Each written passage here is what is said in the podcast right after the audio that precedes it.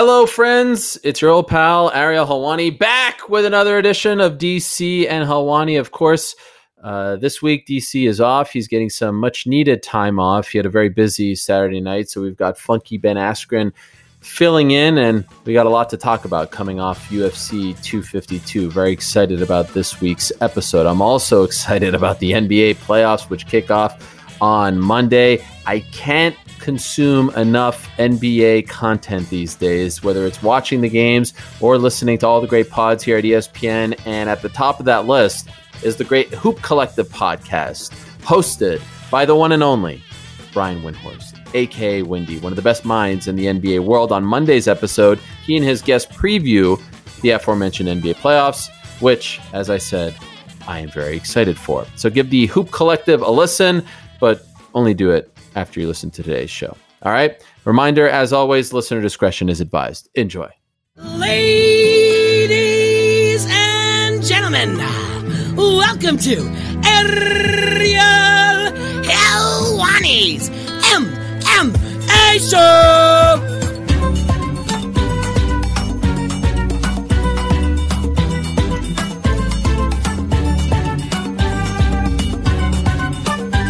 Back in your life on this Monday, August 17th, 2020. Hello again, everyone. Hope you're doing well. Welcome back to a brand new edition of DC and Helwani presented by Modelo. Modelo Especial.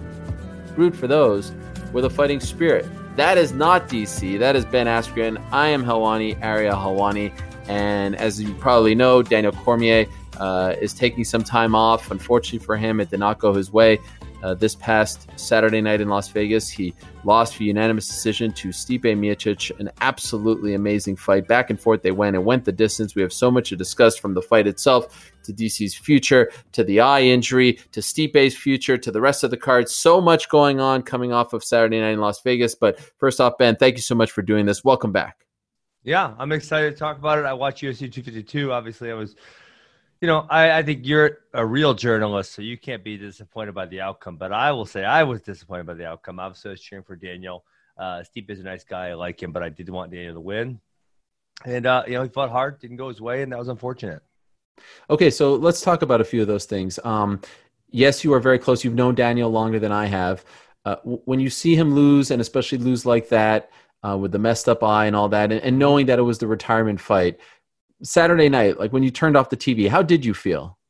Um, you know what? It was it, it was a mix. Obviously, I was sad, but at the same time, it was one of those things that uh, he's accomplished so much. It's almost hard to see anything that he does as a failure. You know, I mean, the mm-hmm. guy's been multiple time UFC champion, multiple time Olympian, and so you know, for me, it was just like, man, you've done it all. Congr- you know, almost just like congratulations you know, I'm, I know you're not happy, but I hope you can look back, look back at everything and be really pleased with what you've been able to accomplish.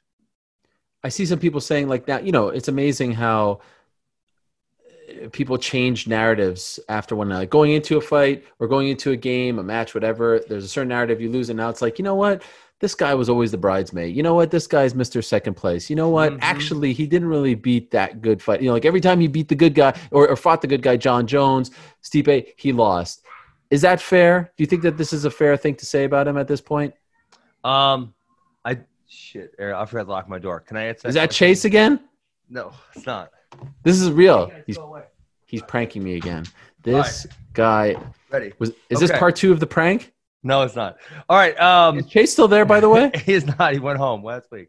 Unbelievable. Okay. You guys were just uh, reveling in your big prank all week uh, long. so good. We got you so good. Um, no, I listen. That's human nature. That's human nature. And everyone, a lot of people get scared to take something on because they think that it may, might fail at some point.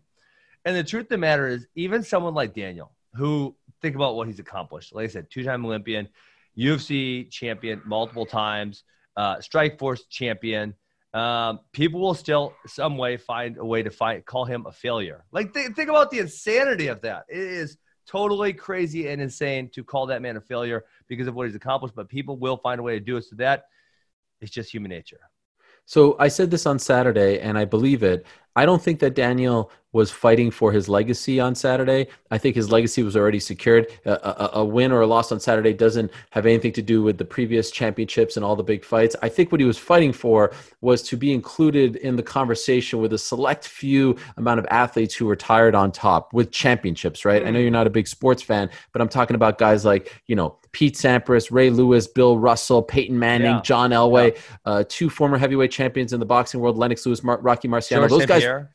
George St. Pierre. Those guys retired on top, right? And that's what he was yes. fighting for. He was fighting to be included in that convo. But as far as the MMA legacy is concerned, Oof. that was set a long time ago, in my opinion. It was set after he his legacy, as far as MMA is concerned, was set when he knocked out Stipe. Double champ. Oh, that's interesting. It. You don't think so? Um, uh, I would say like, is he is he great? Of course, yeah, of course, right. That's he was kind of in that in that upper tier, but I thought if he beat Stipe, he would have a real legitimate argument to being like literally the best of all time. I know people scoff at that and say John Jones beat him. Man, I, I listen. I don't want to take the time to crap on John Jones, but he's failed multiple drug tests. Who knows? You know, and that kind of leads you to question like, well, what else was he on, right? And so I feel like you know, just like Lance, and it was. I don't have anything against Lance. I actually, I'm kind of a fan of Lance Armstrong despite everything. Um, but it makes you think could he have done that? And the answer is maybe. There's a chance, right? But could he have? And I feel the same way about John Jones. So I almost take those off the board just because of those tests. And so I really feel like if Daniel would have won on Saturday night, you could make a really good argument. Now, could you make an argument for Khabib? Yes. George? Yes. Right. But there was an argument to be made. Do you feel comfortable putting him in the top five all time? Oh, that's tough. I'd, I'd want to sit down and write a diagram and, and mark it all down. Well, who is your uh, top three? Who's your top three? Well, let's start with one. Probably Khabib or George. Who's yours? George. George. I'll say I'll say George for now, but it definitely I think Khabib wins a couple more. He's yeah. definitely there. I mean, the, the one big thing that the knock on Khabib is that um, he hasn't beaten another really big name, right? I mean, McGregor, but for whatever reason, people don't really consider McGregor the greatest. Um, you know, I think the argument could be made for McGregor because he was the first one to win at two different weight classes, so that was really huge for him, obviously. Um, but I think George, yeah, I'll go George also. So, so, oh, you're going okay. So you'll go George for now, then Khabib. Who's three? Oh my goodness, you put me on the spot here. Yeah, that's what we do here. Okay, it's so tough. I mean, John. This is not one of your like, rinky-dink podcasts I don't listen to. We ask the tough questions. you could, you could. uh Man, you could also obviously make an argument for John. I know I made an argument against John, but I can yes. make an argument for John also because he's so effing good. Why did the man have to take some fail USADA test? Just knock it off, John. Well, okay. Even if you do put John there, I yeah. don't see how DC's not four or five. That's my point. Yeah. You know, I mean, the other two, the, the two that I find to be really interesting, because I think you can make arguments about this, are both Anderson and Fedor. Because when Anderson, at, Anderson failed multiple tests. Out. Okay. Damn it. Well, so did John. So you have, you have to kick John out also. Um, hold on. So Anderson and John, uh, Anderson and Fedor, they had this pinnacle that they reached, right? right? Where they were, they were felt like they were almost unbeatable for a relatively significant portion of time, where you felt like there's just no one touching them. Then after that, they had, you know, you know, like Anderson failed tests. He lost a bunch of fights. Fedor lost a bunch of fights, and it's kind of not. It feels like it knocked him down a little bit on that mountain, but I mean, it felt like for a while that those two were totally unbeatable. So, man, the, the GOAT conversation is a really, really tough one. Yeah, it is. Okay, so let's let's unpack the fight because there's so much to talk about yes. regarding the fight itself. Um, great fight back and forth. I was saying all week long it was going the distance because they know each other so well. They're 2 mm-hmm. very good fighters, excellent fighters. I didn't see a finish coming, and in the end, it goes the distance. But there were some um, really interesting moments. The one big takeaway that a lot of people said in terms of criticism of DC afterwards was he said, Hey, bring your wrestling shoes and he didn't do all that much wrestling at yeah. least from our perspective now obviously like i was saying all week long it's a lot easier said than done you don't just yes. walk up to Stipe and take the guy down right like the guy is able to keep you at bay and all this stuff what did you think of the wrestling or perhaps lack thereof out of dc were you surprised yeah. there were so few takedown attempts or is there more than meets the eye there well, I mean, oh, you know, I don't want to second guess Daniel. He, he's really smart. I, you know, he knows what he, why he did what he did, and maybe at some point he'll explain it more depth to us. Um, so the first in the first round, he does that high, you know, head outside high single, grabs it, dumps him. Um, and Stipe scrambled back up to his feet, and then he had him in for a headlock for a while. And I thought that was a really good sequence because it said, hey, know, hey, you got to be ready for this. And then off of that was kind of what I expected. Also, where he would step low and then come up and start swinging, right? And he landed a handful of good punches over, say, the next five minutes of the fight. And then obviously at the end of the second round, he got dropped. And then to me, it was like that would have been a great time to go back to your wrestling to try to get a few takedowns in. We didn't really see that in rounds three, four, or five. And actually, we saw Stipe do a really good job of getting the underhooks and push. And you know, when that started in the third round, I thought, okay, well, this is great because Daniel just got rocked in the end of the second. You know, he could just rest and not get beat up too bad, lose the third round and come back hard in the fourth and fifth is what I was hoping would happen. And then in the fourth and fifth, he didn't really try any takedowns. So yeah, I mean, obviously as a spectator, I was frustrated by that. I had a handful of people text me who were also frustrated, but I'm not. Daniel knows why Daniel did what he did, and I'm not going to second guess it. Do you score the fight? Uh, people got so mad at me. I was so biased. I was just like praying that the judges were somehow going to see rounds four and five for Daniel. And I know they're competitive, but yeah, it's probably more likely that Stipe won. I thought the scorecards were interesting because one judge gave him one, one judge gave him four, and one yeah, judge gave him place. one and four. Yeah, they were um, all over the place. Yeah. I scored it uh, first round DC. I feel like there's not a I lot agree. of debate to that one. I thought he was 15 seconds away from winning round two, but ultimately Agreed. lost round two, right? Yep. Got dropped.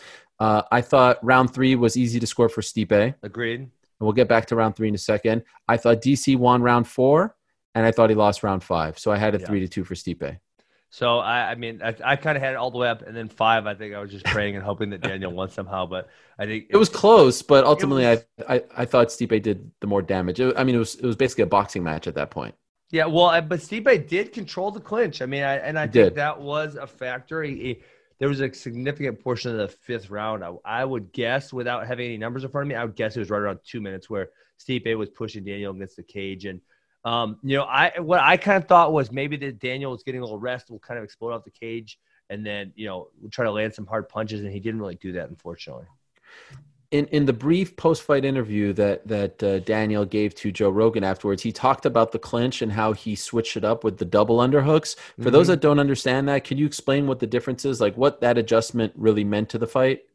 Yeah, well, I mean, and this is, yeah, I I hate uh, Dale's such a good friend. I hate like second guessing a strategy, but you know he he was giving up the one underhook, right, and he should have shut this one down by right by by sealing off and and being here um, and in MMA, it's really risky to try to for then Stipe to try to dig the second underhook because if he tries digging this one and I'm locked down, then I can come back with an elbow or something and blast him, right? Um, but Stipe was able to get under that second arm and kind of control and then push him against the cage. And getting out of a double underhook is not as simple of a task um, without giving up a takedown or giving up your back or something. It's, it's relatively difficult. So that was kind of why it took him so long to get off the cage in a lot of the circumstances. Mm. You know, uh, look, I, am like you. Daniel's my friend. I, I think people yeah. know that now, and we're we're co-hosts. So it, I I don't think. Can I tell you? Can I be honest with you right now? Yeah, of course. I have never enjoyed a UFC card less than I did on Saturday. Really? Oh my god. I had to go to the bathroom multiple times. I mean, I'm here in my, my house by myself. I'm just being honest. TMI, I don't care. Had to go to the bathroom. Nervous wreck. Hands were sweaty, and it wasn't because I was rooting for him. Yeah. I didn't want it, you know, knocked out. Like you just don't want him to get hurt. You don't want this, that. Sure, sure, um, sure. Stipe's the nicest guy. Like I have Stipe. Yeah. You remember we did that trivia thing last year in Chicago. Yeah, in Stipe Chicago, was there. Huh? He won. Like I love Stipe. He's a great fire. How could you not like the guy? Yeah. Um, but I just I didn't enjoy anything about that process. Um, wow. And in the end, it ended up being a great fight. Although there were two moments there that made me kind of like cringe inside. Number one, Daniel eye pokes him. So then you see, because mm-hmm. you know all the people before the fight, oh, eye poke. I'm like, oh yeah. god, if he yeah. wins, people yeah. are gonna blame it on the eye poke. This is horrible. Uh-huh. And then he gets eye poked even worse, and that's in the third round. And I hated that sequence at the end of the third where he tells Marc Goddard that he got eye poked, and Goddard says to him, "Go sit down. It was a punch." Now, credit to Marc Goddard, the referee, who's one of the best in the game. Afterwards, apologized. Uh, not only to Daniel in person, but publicly via Twitter. So he got that one wrong. Mm-hmm. But holy smokes, what a turnaround that was, right? Like how much stock well, do you put into the the eye poke? Because worth noting, Daniel won the fourth round. The most impressive thing Daniel Cormier may have ever done in his career is not get knocked out in that fourth round because he couldn't see. Did you see that he was like blindly Yeah. swinging and trying to like guess where the punches? And he won that fourth round after that. Yeah, I mean, uh, yeah, it's man, being, being a referee is a tough job. So Yeah. yeah, I, I agree. Props to him that he came out and said it, and thankfully it didn't have more effect because say that happened with I think seven seconds left or something in the, Yeah. in the third round. I mean, if it happens with two minutes left, man, that, that could that could ended up a lot different, right?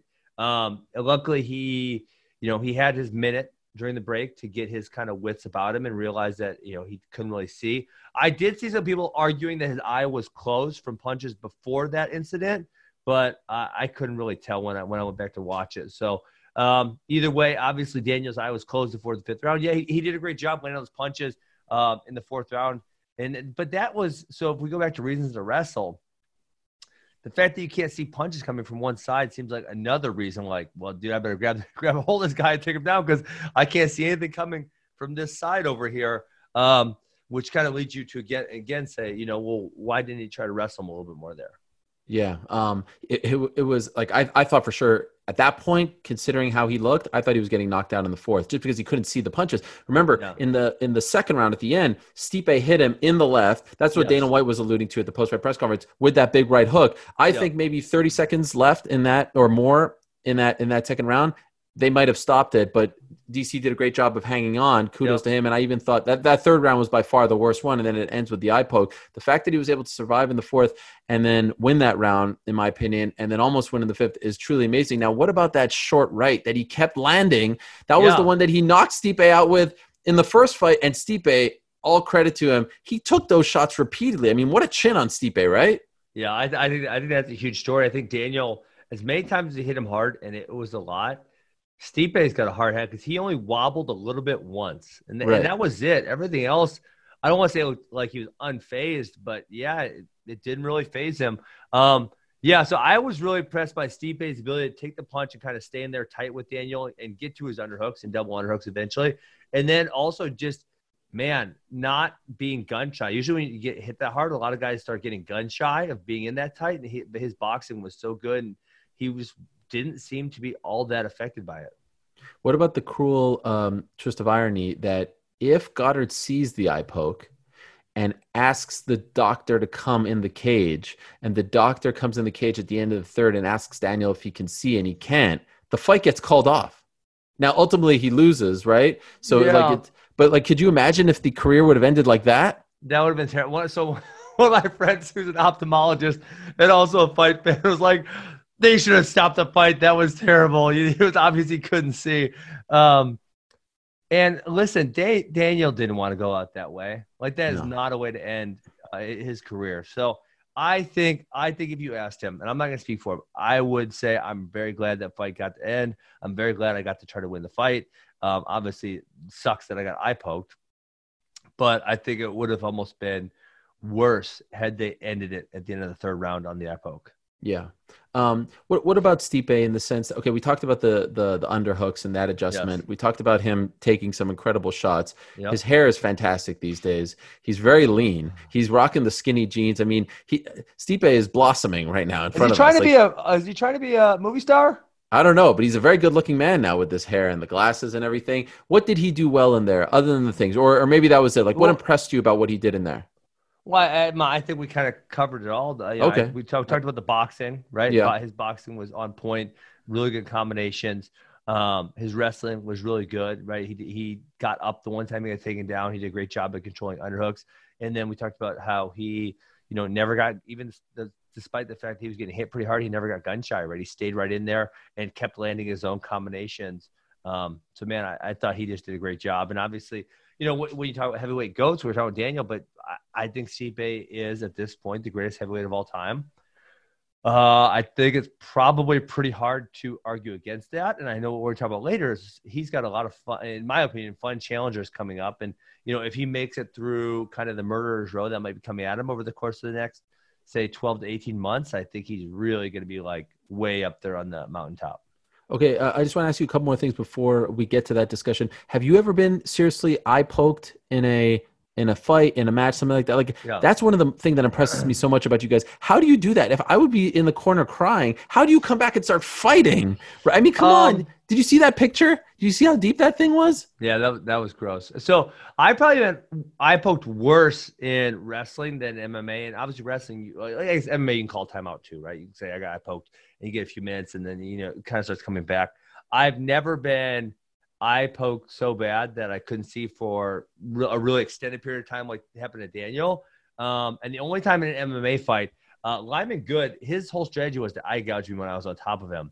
Um, Really? I- yeah, yeah, yeah. He was a dirt ball. And I remember I got really pissed and I freaking jammed my thumb into his eye because he kept doing it. And then I got I got warned for it. And I'm like, oh, because every time I would go to pass his guard, my head would be this way and the ref would be over here and he would freaking eye gouge me really hard. And I got pissed and I eye gouged him back. But it didn't really affect my for whatever reason, it didn't affect my vision at all.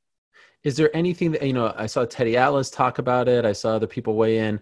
I don't know how much they can do. It's MMA, right? You Yeah, can't you can't cover the hands. There's been you know there was talk the Pride gloves back in the day. I think Bellator has discussed this as well, like curving, and the UFC has. But ultimately, I don't know if there's any way to curtail this. I don't know if there's any way to change it as long as the fingers are free and they have to be for the grappling. Is there any way, in your opinion, that they could change this or at least improve it? Um, yeah, I, I mean, listen, we've been we've been going at this for 20 plus years. No no one's came up with a good answer. So I don't want to say there's not a good answer, but the good answer has evaded us uh, to this point in time. So yeah, I, I don't think so. I think it's just part of the sport. Um, I was actually I was on a podcast this morning with uh Spartan Up that uh Joe De Sena. He's pretty fantastic, but they brought this up because obviously he has a wrestling background. And I brought Again, up how, by the way, again, it's a if no one's listening, it's a phone call. It's not a podcast. Oh my! Do you, Joe De Sena gonna come down there to and beat you up. You know who that is? no, I don't. I'm sorry. Is Oh. that bad? Is he a wrestler guy? No, he he does the Spartan race. You ever heard of Spartan races? Yeah, He's the guy that founded I do. So I do one of those every morning here. You know, it's like, come on. Ariel, you haven't worked out in six months. Give me a break. Okay. So Actually, I go for a run every day. I just want to let you know. But go I ahead. thought you weren't allowed outside your apartment. Who says I'm not allowed? What are you talking about? Okay, hold on. In any event. so, so what we're talking about was right in Muay Thai. Right, a lot of people have their hands open because they can grab and hook and do this stuff, and but they have a glove on, right? So it's it's covered. And really, I think having your hands open is really effective because you can close them and punch, right? Or you can grab, or you can parry, right? You can do stuff with your hands. So, but really, what happens when people come in, when someone else comes in, they a lot of times they spear themselves on your finger.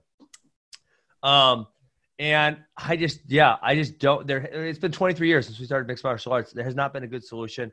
Uh, if I was smart enough to think of a good solution for this, I would have made it, and I would have made a whole bunch of money off of it, and someone else would have. Right? There's, there hasn't been a good solution. There's not a good solution. Maybe at some point in the future there will be, but for now, I don't see it. Is Daniel Cormier done? Do you believe he is done? Yeah, I think so. He's got a lot going on for him in life. Um, he's got a lot of things to enjoy. He's made a lot of money. I think he's wise enough to invest it properly. Um, so yeah, I would say he's done. If he went out on top, if he would have won on Saturday night, I would have said there's probably a higher percentage chance he comes back because maybe there's some chance that someone pays him hmm um, right, a whole bunch of money to do some super fight. Me or maybe even a couple years, right? Maybe maybe Saturday night he won and he said, I'm retired. And then right, someone else wins the belt. And two years down the road, they'll say, What about Daniel? And Daniel comes back for a fight. Now it's like, I don't know. I it's not as likely, not nearly as likely to me. I think John, John Jones fight might bring him out of retirement. And that's about it. I think he's done. I, I- know he didn't have like the big to do with taking off his gloves and the cage and all that stuff, but I, I think there's nothing left for him to do. He's won the titles in both weight classes. He's 41. He said he wanted to be done at 40. Why stick around at this point? You know, it's uh, Mhm. it's it's something where like, yeah, sure, you can stick around, but and get paid, but like, look at Fedor. I even feel like his legacy was heard. BJ Penn's legacy was.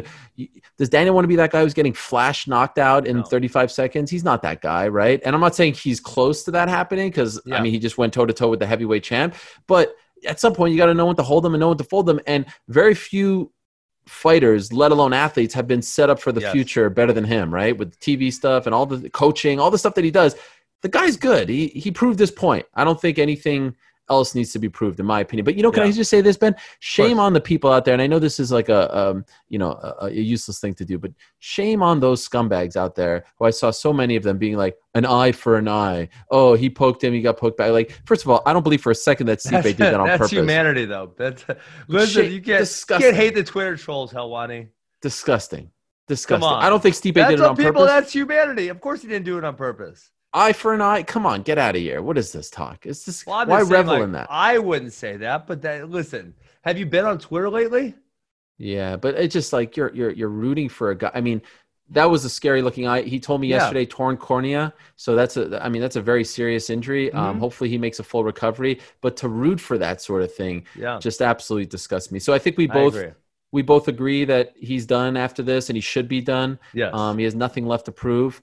Let's talk about Stipe because he does have more to do. First, we'll talk about the fact that number Has one. Stipe ever said, "I'm going to fight for X amount more time"? I've never even heard it come up really, but he's not. He's not super young. No, so what Stipe did was he um he actually said on Thursday of of last week at the press conference that he considers retirement after every single UFC fight. Really? So since his debut at UFC 136, he has considered retirement. but Well, this time you around, would believe him. no, but but this but he didn't hint at it this time around. I actually feel like he's got a few more years left in him.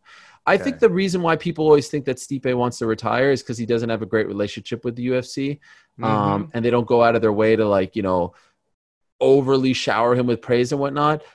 But okay, here's the here's here's the the truth of the matter. Stipe holds a grudge against the UFC because he doesn't Yes. like the contract that he signed after he beat Fabricio Werdum. He felt like he was pressured into signing this contract, and then when they they tried to rework it, um, it didn't really go well. And then when he found out that Alistair made more money than him in Cleveland, it really pissed him off. And so remember, you know, when he beats when he beats Francis, Dana's trying to put the belt around him, and he takes the belt and gives it to his coach, Marcus Yes. Marinelli. Like he, yes. so, but part of this is like Stipe, as as I think we've talked about in the past, like he doesn't put himself out there. Like, did you see him in the post fight press conference? He was in great spirits. He was cracking jokes. Like that's Stipe, but he Yes. doesn't do a good enough job of putting himself out there. So I think people Yeah. don't talk about him in the best light, or at least get him the attention that he deserves. But I agree with you. There is no debate right now. Stipe is the best heavyweight UFC champ of all time, right? There's no one close. Randy Yep. is number two, but he is by far and away. Yeah, who, who's Uh, number two? I don't know. Daniel. Here's my problem with da- the Daniel thing. Well, it's a weird thing. Daniel is one of the best fighters of all time, in my opinion, top five, but he just hasn't fought at heavyweight long enough. No, sure. Well, how many fights? I mean, Randy fought a lot at light heavyweight also. In the U- so Randy had they so believe it or not, Stipe just tied Randy. I believe it was for most wins in a UFC heavyweight title fight. I believe six. Really? but that That includes that includes winning the belt and defending the belt. He has the most title defenses four. The previous record was two. Okay. Don't get me wrong here. Daniel is top three or five in my opinion of all time, but he just wasn't in the heavyweight division. Had Cain not been Mm. there and he stuck around, he would have been, in my opinion, the greatest heavyweight champion of all time. Do you get the distinction? Yeah, no, no, I, I absolutely I agree with you. Yeah, it's really interesting that man Cain was looking like he was going to become the greatest of all Yeah. time for a while. Also, I I don't want to speak anymore because I, I feel like I'd have to go kind of look at all of their very specifically UFC heavyweight careers, and you know I'd have to think, oh, that was in Pride, oh, that was in Strikeforce. So I don't want to I don't want to mess up and misspeak here. Um, but yeah, I, But think I, don't know if you could say greatest heavyweight period of all time. we could say Steve is greatest UFC heavyweight of all time. I think I think the argument for him being the greatest heavyweight of all time of any organization, I think that I think that could be very easily made. Yes, but I think Fedor still has to be considered. Despite the fact that he lost so many times at the end of his career, I mean, how many times has he lost now? Isn't that the isn't that the problem with the all time debate? Now, if you want to talk about Because you got to define it. You have to define what the Right. argument actually is that you're making. Right. And also, we're talking about a guy who's still in his prime and comparing him to a guy who is essentially done, right? It's not, it's almost not whoa. fair. No, but that's okay. So that's not fair because Stipe is now 37, right? And Yeah. I realize everyone ages differently, but uh, I believe Fedor started losing fights when he was 34. Let me see what his age is. Okay, Fedor was born in 1976, so in 2010, um, he was 30. He would have been 34, and he lost in 2010 to Fabricio Werdum, and he lost twice in 2011. So he would have been 34 and then 35 years old when he lost three fights in a row. Stipe is 37 years old. Hmm. And then, like you see, like he lost to Antonio Silva and then you look at what kind of drop off Antonio Silva and Dan Henderson had after that, and it's it's not great. Stipe his, you know, it's the fight I, I've always wanted to see at heavyweight, like my dream heavyweight fight. What's that? Fedor versus Daniel. Really? Remember back in, in in the early days of Daniel's career, they called him Black Fedor oh my god! the. I haven't thought of yes, I haven't thought about that in forever. Can I tell you my Oh. favorite thing about Saturday Daniel? That's funny. When he pulls the pants over his stomach. I just Why does he do that? That's such an old guy thing to do. he goes so high. Why does he go so high with it? Are you- have you asked him that? 'Cause I would, I would be so curious to hear his answer. I mean, goes up and I like- do not have the greatest physique ever. Yeah. Uh, and listen, you just got to get out there and you got to admit it. You got to put the belt line where the belt line goes. I don't, I don't know what he's thinking there. Maybe it's I just love how proud he is. He is not ashamed of it at all. He loves everything about it. He Yes. just pulls it up there. And we know what he's doing. And for some reason, we love him for it. Anyway, I want to see Fedor versus, or I wanted to see Fedor versus uh, St- uh versus um, Daniel. Uh, Daniel. that would be awesome. In Fedor their prime. In their prime. yes, yes, yes. Fedor in his prime, Daniel in his prime. Who wins? Oh, prob- probably Daniel. MMA, MMA has just evolved a really long way um, since. I mean, right? I talked about Fedor lost in 2010, 2011. Um, that seems like in MMA years, that seems like generations ago for me. Um, Ka- Cain, man, he was on such a run at the I beginning know. of his career. Uh, obviously, he lost J- to JDS, but then he came back and beat him twice. And for you know him, he just couldn't stay healthy. He had so many injury issues, and you know obviously he kind of fell off at the end of his year. But he, you know, the other thing about K- he only ended with three losses, so he was one of those guys that I would say kind of retired on time. You know, he didn't keep coming back and taking L's like some guys do. Hi, it's Mike Greenberg letting you know ESPN Bet is ready to take you through all the biggest sports moments this spring. The official sportsbook of ESPN has exclusive offers and markets from Scott Van Pelt, Stephen A. Smith, and me, plus many more. From the playoff intensity to finally getting out to the ballpark, there's no better time for sports fans. Sign up today. New users get a bet reset up to $1,000 in bonus bets if your first bet doesn't win. Download ESPN Bet today. What a play! Must be 21 plus and present in select states. Gambling problem? Call 1 800 Gambler. Terms and conditions apply. See app for details. This podcast is proud to be supported by Jets Pizza, the number one pick in Detroit style pizza. Why? It's simple. Jets is better. With the thickest, crispiest, cheesiest Detroit style pizza in the country, there's no competition.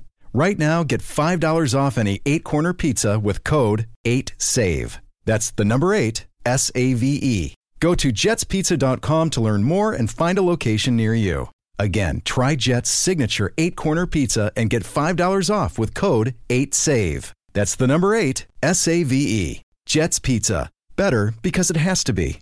Now, let's talk about Stipe. Let's talk about John Jones. Let's talk about Francis Ngannou. There's John Jones right after the fight, tweeting up a storm, saying how he likes what he sees. He can fight Stipe. Two things on this, in my opinion. Number one, I believe part of that was kicking Daniel while he was down. I think he was saying, "I could do what you could do better." Right? I, I'm I'm I'm a better heavyweight than you. I could beat the guy that can't beat you, or that you can't beat. Excuse me. I think there's part of it, and I also think part of it is him trying to like drum up some attention for the move up to heavyweight, which he's been talking about for two years. Two years, I feel, or if if not more. I feel like nine years or something. Do you want to see, do you want to see and do you think the UFC should try to book Stipe versus John Jones? What do you make of this? Um, okay, so I, I said I would have been more excited for John to do it earlier, and I always felt like there was this almost inevitability to it. Uh, when did John win the title? 2011, I feel like somewhere around there When did he win the title initially? for initially? the first time. yeah, 2011 March. 2011. Okay, so I always felt like there was this inevitability. He was so young that he was going to grow into a heavyweight for sure. His brothers are gigantic, right? I always thought there was that, and then at that point there was a huge amount of interest in it. And for a long time there wasn't. He just never pulled the trigger. I never got it because like Stipe weighed in at 233, and it's not like he was cutting weight to get to 233. He just got on the scale. Was- that was what he weighed, right? John's going to weigh 220 225. I mean, they're going to be very similar sized. They're- Stipe is not much bigger than, than John. Um, so yeah, I think he can move up. But at this point, and this kind of I mentioned this to you, I don't know if it was on text or what it was. I feel like the heavyweight division is jammed, and, and you have obviously Francis is going to be next. Dan, Dana's already said that, that's for sure. Um, but then it's like Derrick Lewis is on a nice run, really nice run. Um, Rozenstruik is on a really nice run, and you know I I understand that what you're saying. You can make a couple of these guys fight each other. Oh, Curtis Blaydes is on a really nice run. So you have four guys who are on really nice runs. And I understand you can make some of them fight each other, and you're probably going to have to. But one thing I always think about is like, you never want to kill a contender, Hmm. right? If you got someone who you think can sell some pay per views and he's going to be a good contender, you don't want to kill the contenders. So it's like, I feel like those guys, there's a lot of good stories there. Now you're going to have to kill a couple of them, probably, right? So you're going to go Francis versus Stipe next. Then, then are you really going to make all these guys fight each other just to get John Jones a, a title shot, or are you going to go, you know, Francis next, then make one of those guys fight three other three guys fight each other, and then give them the next shot, which is then going to keep Stipe really busy, right? Because if Stipe says I'm not fighting for another nine months, oh man, that that that's going to hurt the division, right? You want to run Stipe back out there as soon as you can. I, I just I don't like the idea of leapfrogging Francis. I think it's unfair to the guy. He has done everything asked of him. He had the one fight against Stipe, lost it obviously. Then he comes back against Derrick Lewis, was a shell of his of himself. But then ever since then, all he's doing is knocking people out in seconds, literally seconds, right? Yes. I think Francis versus Stipe is the fight to make. It's an exciting fight. It's an interesting fight. And oh, by the way, if we're going to include John in this, I want to see John versus Dominick Reyes too. I feel like that's the fight to make it light heavyweight. I thought Dominick won that fight. I've said it a million times. I think that's a really interesting fight. If John could get by Dominick, all right, now we could talk about you fighting the winner of Francis versus Stipe. But the idea of leapfrogging Francis Yeah. doesn't sit well. Da- dang. Ariel, I didn't realize how fast. I just went and looked at uh, Francis. He has four knockouts in a total of two minutes and 42 seconds. Yeah, it's insane. What? Against really good guys. Yeah, former, two former champions, JDS Ju- and Cain. Yeah, no, come on, it's it's it's ludicrous. And you know, credit to Dana, he said Wow. Francis is next. But do you think that they're going to even, you know, entertain this? I think they're going. No, I think they're going Francis next. I think Francis is very. They, they know that Francis is going to be very marketable. They want to put him out there. Um, and John has been a pain in the UFC's ass for for quite a while, and we know Dana does not like rewarding that. So I see Francis getting getting the title shot. I think they run John out there against someone else at light heavyweight. I think they then match up. Um, you know, one of the two. So you got Rozenstruik, Blaydes, and Lewis. You match those guys up somehow, um, and then you have John winning another UFC light heavyweight title, likely. You have a winner of that fight, and you pick the most marketable one, and you make that the fight after Francis Stipe. You know what you do with those guys that you just mentioned? What? You do Rozenstruik versus Blaydes, Okay. and then you do Derrick Lewis versus if he wins, Alistair Overeem, who's fighting in less than a month. I'm good. They haven't never fought, correct? They've never fought. Uh, the two guys that he has never fought, Derrick, that I really want to see him fight, Overeem and Blaydes. Now, Blaydes really wants Derrick, but the problem with that is if you do Derrick versus um, Blaydes You've seen. and Overeem wins, we just saw Rozenstruik versus Overeem. now, I guess you could run it back. again. Nah, we just kind of saw it. You know, we Yeah, just, it wasn't. Yeah. So, so that's why I would do uh, Rozenstruik versus Blaydes and Derrick it. versus the winner of the Overeem Augusto Sakai fight that's coming up in early September. Boom! Now you got your top contenders. You got Francis. For I disagree with you. I don't think heavyweight's a mess. I actually think it's really interesting and very clear cut at this point. Well, but the point, but the thing is, you got to get Stipe to agree to come back. Pretty. yeah, we can't have a year between fights. I mean, last time he had No. the eye injury, so it was understandable. But mean, well, how long? I mean, honestly, if I'm if I'm Dana, I want Stipe back in three months. I want to freaking give him two weeks to get healthy. I want to give him ten weeks to train, and I want to roll him back out against uh, Francis Ngannou. Um, and if December pay per view because they're booked all the way Yeah. up until November at this point. So December would be the first option. okay, so December, that's that's four months. I'm, I'm good Yeah. with that. Yeah, let's do it. Me, and And you should be matchmakers, Helwani. Listen, I I think that you know if it's up to me, I think that we can you know really do some big business for the company. But I don't know if we're getting the first call. You think we'll get a call? I don't think we're getting a call. Uh, yeah, I think you're Dana's favorite guy ever. okay, I think if DC was on the other end of that microphone, we might have a better chance. You and me, zero chance. Um, uh, th- okay, true or false? John Jones fights at heavyweight before he retires. Period. Uh, man, I'm not sold. No, I'm not. I, I, think, well, I'm going to say it's a coin flip. Say it's 50 It 50. it was a true or false question. It's not a coin flip question. It has to be a true or false Um, answer. We'll say, oh, this is a tough one. This is so hard. I'm going to say true. Really? I'm not very good. No, I think it's a coin flip. I just told you that. I think they're giving Francis the shot. I think John was maybe motivated in the moment to say that. I think you're probably right about kicking Daniel when he's down a little bit. Um, and I think the other thing that John tries doing frequently is, and this is it's a very effective tactic actually. If you can get the fans around an idea, Dana's way more likely to come around. Right. right? If you get the fans first, I mean, that honestly, that was what pushed me so hard. I went on uh Jerry podcast, and you know, I had this fan momentum, and they kept pushing really hard, and that was that was probably one of the main reasons it happened. If if it's not for that, that my trade doesn't happen, right? And that's and John knows that, and I've seen John try to use that many other times against the UFC as a tactic, and it works. Hmm. I don't know if it's going to work this particular time. I think there was a think so. time to make John at heavyweight a couple months ago when they were trying to figure things out. But I'll say beat Dominick, and then we could talk about moving up. Well, that the fight is not scheduled, correct? No, no, no, it's not scheduled. yeah. And there's also Jan Blachowicz out there who kind of has the same things too. Yeah, I, I'm in for the rematch of John versus uh, John versus Reyes, but the light heavyweight division is. I mean, I don't want these guys all to get mad at me, but I, I'm not all that excited right now about the UFC light heavyweight division. I'm like when we talk about heavyweight, that's heavyweight's way more exciting to me. And I remember one at one point in time, light heavyweight was the most exciting division in the game. And Sure. now, I, maybe it's because they're all foreigners. I mean, there's so many foreigners in the division, right? And I just don't know them as well. Uh, I don't know what you know when you go Blachowicz. Uh, I'm gonna. But, I mean, up, forget about all that. Reyes- Ozdemir, Rakic, Krylov, Serkinov. They're all foreigners. Oh, stop it! What does that have to do with anything? Don't be I'm one of just saying, guys. like, I don't uh, maybe because I don't know them from wrestling in college, or they're just for some reason I don't have as much interest, and I, and I can't tell you exactly. why. You're one of those guys who only likes uh, American-born fighters? no, No. I mean, I just... I'm, I'm just trying to explain. Okay, listen, here's what to. I'm trying to explain to you why I don't have as much interest. I can't tell you exactly why it is, and I that's, thought a, that's hey, such a bizarre it. take from a guy who's wrestled internationally his entire life. But I would. I I love international. Uh, so like internationally, it's really hard to follow guys, and so like yeah. my top 20 are probably domestic guys, right? U.S. guys, and then after that, I'll I'll follow some international Well, guys. But you're just biased. I believe that's called uh, ethnocentric. Is that what the uh, term is? No, there's another word for it too, where you're scared of foreigners, but that's definitely not the case. Um, yeah.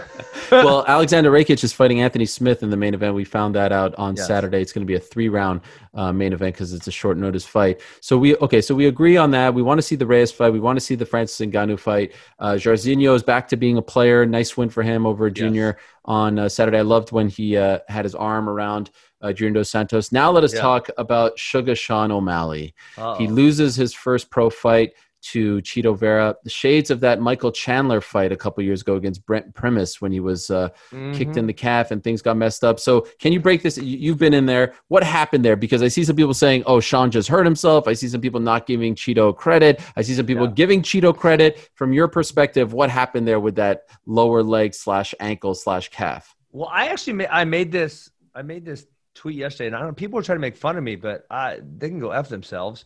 Okay. The calf kick wasn't Helwani. Back me up. The calf kick wasn't really a thing for a very long time in mixed martial arts. Mhm. It's a thing now. Like, how many times did you see calf kicks on on Saturday night? And the answer is a crap ton. It turns out that they're very effective. It almost be, it's becoming that they're more prevalent than like a regular leg kick, which would be above the knee. Um, and now we've seen this, like you brought up, right? DJ Mighty Mouse. I'm sorry, DJ Henry, Michael Chandler, Brent Primus. This fight, it's been very effective. I guess it kills that nerve or something. Uh, you know, I would have thought that was fake news. You told me that that before. I would have told you it was fake news, but it's a thing. It, it kills that nerve. It makes the guy wobble. If you watch all three of those fights, it looks the exact same. How the guy, the the guy who gets So- kicked, So kinda crazy. rolls right? over. It's almost like a delayed reaction. yes, it's weird, really weird. Ever ever happened to you? You ever feel never that? happened to me. So I, you know, that's why I, I said I would have told you it's fake news. Uh, but it's very clearly not. And I've never had it happen to me, so I can't comment on how it feels or anything like that. But it seems to be really, really effective. I feel like this would be a kick that you would have thrown a lot in your career because like you don't really have like the, the ups with you know like just Yeah. a nice little calf kick is takes a lot less athleticism. Can't ever recall Duke, and I was at Duke's for six years. I don't ever recall Duke, and then, like, this is what I'm saying. It's not. It hasn't been prevalent until now. I don't recall Duke ever teaching a calf kick, ever. We did a lot of leg kicks. We did some like foot sweeping motions where you, know, you kick a little slower, and if you see that they're blocking wrong, you, you sweep the foot. Um, but I don't remember him ever teaching us to specifically target, you know, right where they're targeting, which is kind of the lower calf. Interesting.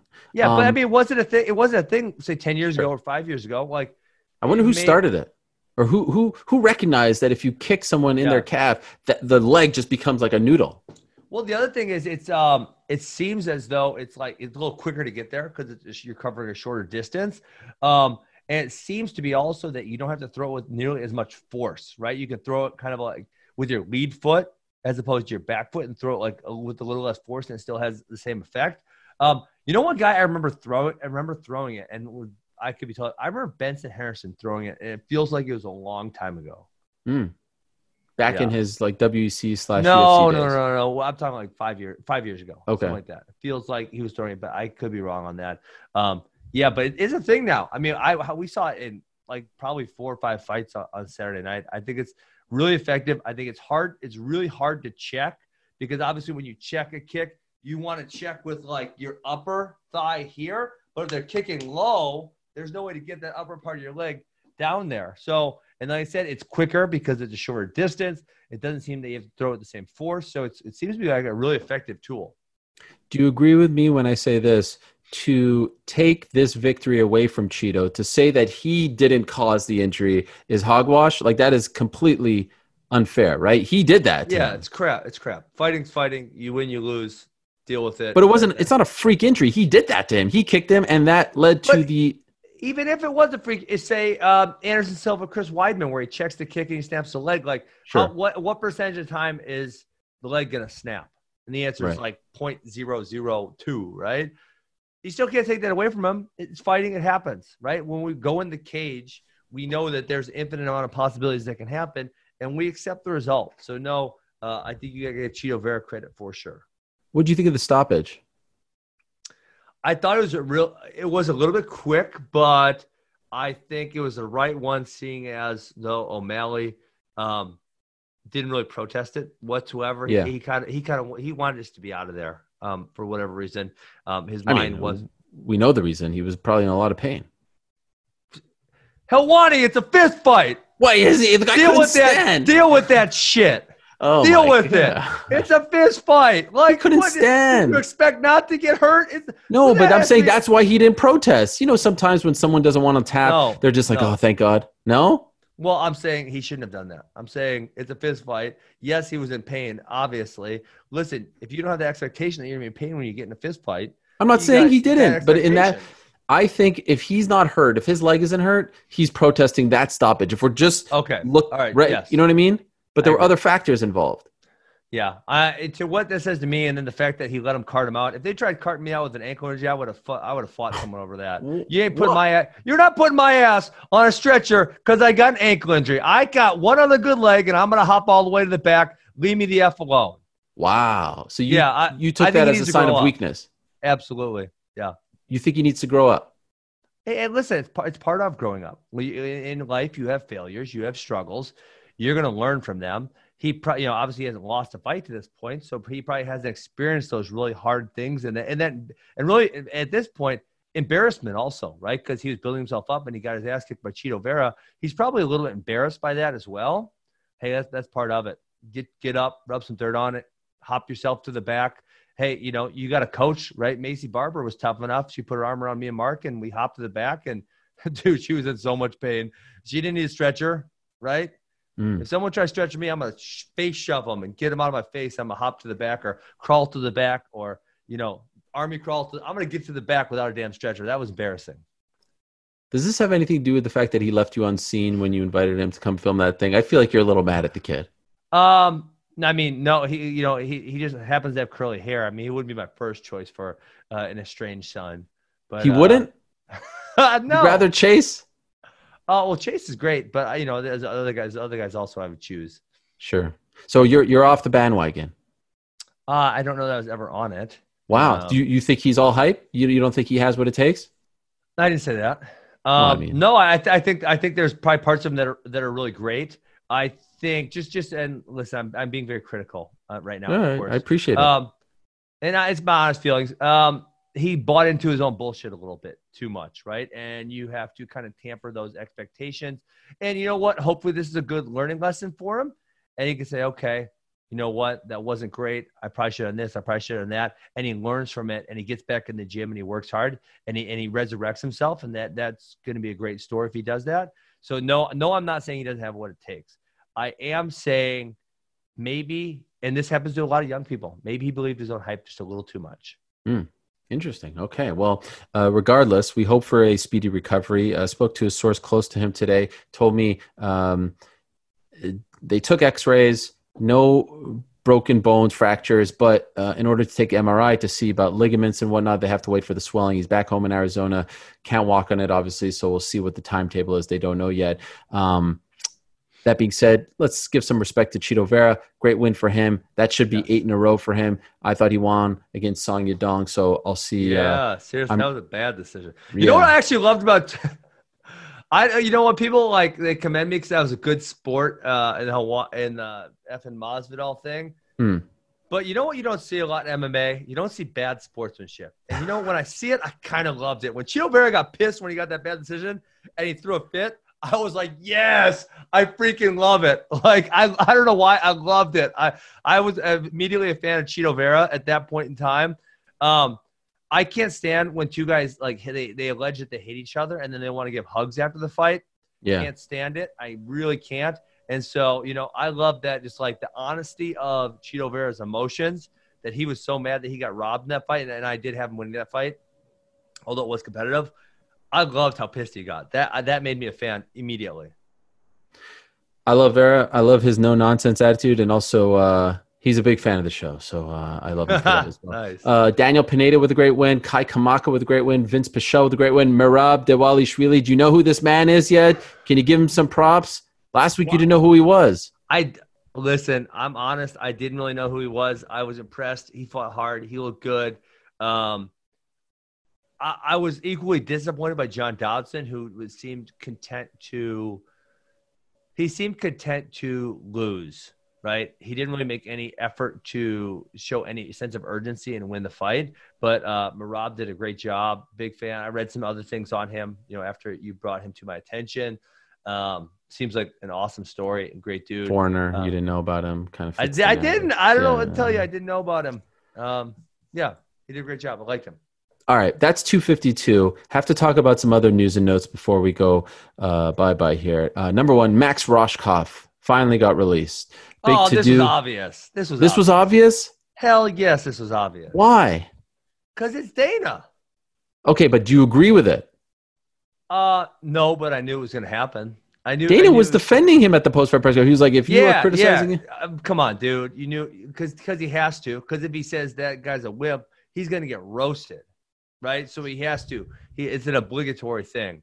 Um, but if you didn't know that they were going to cut Max, and listen, I know Max. I worked out with NC State. I really like Max um, a lot, and you know what? I if he wants to quit on his damn stool, that's fine. He could have easily just went out there, shot a double leg, let the guy spin behind him and get choked out.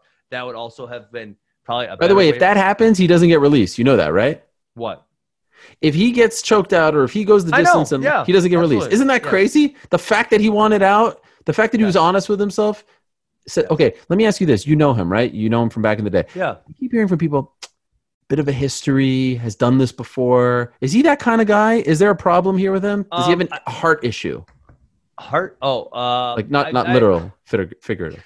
I thought you said yeah. I thought you were being literal. Um, I would say that he is very emotional. From from what I understand, I've worked out like five times, right? I don't Okay. know him really well. It's seen and just watching him compete, also at the collegiate level. Um, it seems like he he tends to let his emotions get the best of him sometimes. Yeah. Hmm. Do you think that the UFC made a mistake? Because I feel like there's a great story here to be told. Look, I'll be honest. I don't think he should have been released. I think it's a it's a slippery slope now because the next time a guy wants out, they're going to think of Max Rohskopf and they're going to think that they're going to get fired because they just wanted out of a fist fight. Come on, it's a Yes. fist fight. You should be allowed to uh, to to ask out. By the way, But, Sports uh, Center. Ariel, I said this right after the. I said this right after the fight. I went on Periscope. Dude, there's a lot of dudes like you said who just shoot a double, let the dude spin behind him and choke him out because they don't want to fight anymore. That that happens. I don't want to say all the time, but Sure. more than not, uh, more than none. I mean, um, and so it's kind of like an unspoken way to do it. If you don't want to fight anymore, that there's a way to do it. And Max was the first person that we publicly saw say, "Listen, I don't want to do this anymore. I'm freaking tired. I'm out." No, I'm Raquel Pennington notice." said it. Did she? Yeah, against Amanda Nunes in a title fight. And did it? What happened? And they sent her out there. Hmm. And she got beat up and lost via TKO. Now maybe that's the difference. But Ultimately, she, she, went out. Yeah, she didn't actually stop. Right. Yeah. Okay. Um, and so I, you know, for me, that was like Dana. Dana is not going to accept this. Dana's gonna, Dana's going to cut him. Listen, Max is young though. Max can go back to the regional circuit, win three or four fights, and they might let him come back. Should be a learning, learning, learning moment for him. I just think what a great story for the next one. Like I want to watch his next fight. I want to see if he perseveres. He was undefeated. Can like if I'm another organization, a PFL, a Bellator, whatever, I sign him right away and I turn this into a story. The Yeah. Reclamation Project. Yeah, I mean, obviously you could do that, and now that you know it's going to be a pretty big name, so it become be smart for either Bellator or PFL to go ahead and sign him. Um, and you know what?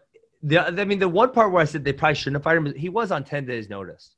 Um, Less other- five days. five days, okay. But the other part was he should have came out there like a bat out of hell. If you're on five days' notice and you you know you can't go hard for 15 minutes, don't sprint for five and then then be gassed, right? He could have taken that dude down and just like rode up, rode him for a while, right? There And should then- be an unspoken rule. You take a fight on short notice, you get a second fight with a full training camp. I, I mean, yeah, that's yeah. I, I would say that's fair, but I kind of knew that was Maybe it should be a spoken rule. Maybe it should be a written rule. Maybe it should be in the contract. That's what I would do. If I were managing a guy, I'd say, all right, you want to take a five day uh, notice fight? Put in the, the contract. We're getting a second fight, win or lose. Ariel, I don't think there's any contract on planet Earth in MMA that guarantees MMA fighters anything. They're they're all heavily skewed towards the organization. Right. That is true. Yeah.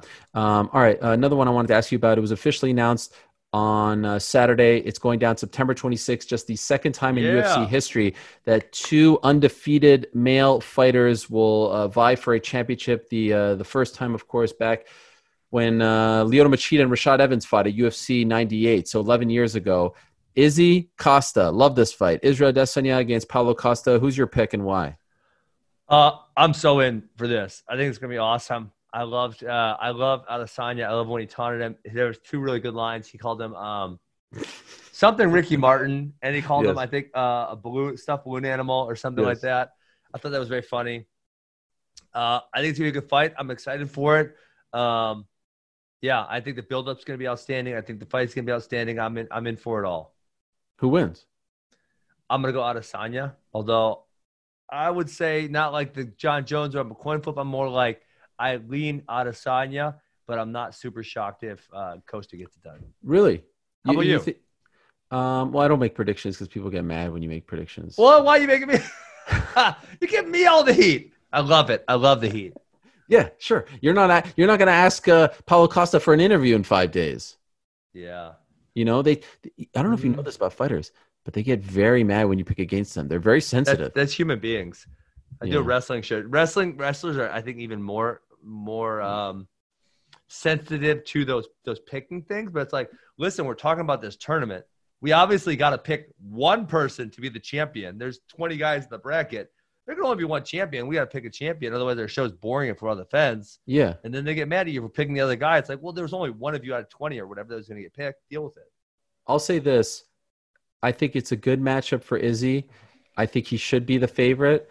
I keep I keep seeing Werdum Stipe in my mind. Paulo coming out strong, Izzy on the back foot, knocking him out. I keep seeing that playing out hmm. for some reason. I can see that. I think it's a good pick. Coming out very aggressive. Um, but I don't know. Uh, you know, it's it's two undefeated guys, but I, I do think Izzy is the better striker. Yeah. Um, remember, a lot of people, including myself, thought uh, Yoel beat Paulo Costa when they fought a year ago. Actually, a year ago today, August So- seventeenth of last year. I, I was gonna say that. I mean, the other, the only part about Costa that's questionable is that his record is not all that great. Um, I mean, you have a bunch of low level guys. You got a post USADA Johnny Hendricks, who's just not all that good. Um, Uriah Hall has always struggled against the, the top top tier of the division. And then Yoel Romero, you know, a lot of people actually thought Romero won that fight. So that, that would be the knock on Costa if there was one. But I think he's great. Um, I just don't think he's good enough to beat Adesanya. Uh, another big story last week: uh, Paige VanZant signs with Bare Knuckle FC and not Bellator. I want to clear something up. They never really got far with Bellator. I think everyone thought she was going to go to Bellator because her husband, Austin Vanderford, fights for them and there was interest there. But I think the price tag was a little high for them. Not saying she doesn't deserve it. Uh, ultimately, she gets a multi million dollar deal combined with, uh, with BKFC and thus puts her MMA career on pause. First, in her prime in his prime fighter to go from an MMA organization to this uh, BK Prime? Phenomenon. I mean, she's 25. Like she's still. Okay, let me ask you: Are you surprised, or do you think this was a good move? I am surprised completely. Did Why? she? Has she never seen a bare knuckle fight? No, I, I- think it. I don't understand the move. I, I think she. I think Bellator. Look, I'm not gonna. Did you see Jason Knight's face? Yes, but here's my point. Yes, yes, but I don't like. I don't like that talk because Paige. Look, look. We can't say she's just a pretty face and then put her Well, down when she no. goes and fights. You know, in, in boxing or, I'm or not saying knuckle. shit, Ariel. She was the one who claimed she makes more money on Instagram. She So what? her face looks like Jason Knight. She ain't gonna make any money on Instagram. Yeah, but you can't put her. You you can't blame She her said for saying. that. I know she did, but you can't blame her for saying that and well, then stop blame her. that as an argument. It's not an argument. She was just spitting facts. The point is, are you surprised she's not going to Bellator and continuing her MMA career? Because the ground game was like, if she had a Yes. forte, it was It the ground game, right? Yeah, mhm, So Absolutely. are you surprised? Uh, I don't know what to expect out of this lady anymore. Uh, may- Maybe I'm being kind of mean. I don't know, but she has she has lost three of four and four of six. She has not been good in you know, and she her wins are over Bre- Bec Rawlings and Race Rachel Ostovich, who aren't exactly world beaters at all. Um, yeah, I don't know. I I don't like the decision at all. I mean, and then she's the one that keeps bringing up how much money she makes on Instagram, and I mean, you saw Jason Knight and, and Artem Lobov, and and, and it, I anyone else that watches that knows there's a lot of stitches done to the face. Um, I don't really like bare knuckle, and I love I combat don't- sports. Here's don't what like my thing. Why do you need to have people cut on the face? Do we just need to see gruesomeness? It's like uh, one championship does the Muay Thai with the four ounce gloves. Yeah. Like you could do boxing with four ounce gloves, for example. Now that would be kind of exciting because you'd see more knockouts and you wouldn't have the goriness of 74 stitches in your face. I mean, I could, I could be in, I could be, I would be way more in for that than seeing two dudes just trying to split each other's face open or two females just trying to split each other's face open. I, I just, I'm totally out. Yeah, I'm not a fan of it. Um, I, I think I've only watched one uh, card of theirs, and that was the Paulie one with uh, Arna. But it's a Can it's a you surpri- believe Paulie lost? it's a Arnold? surprising one because I think that Bellator would have been a great fit for her. 125 is a division that they're really trying to build with Ilima-Lei Macfarlane.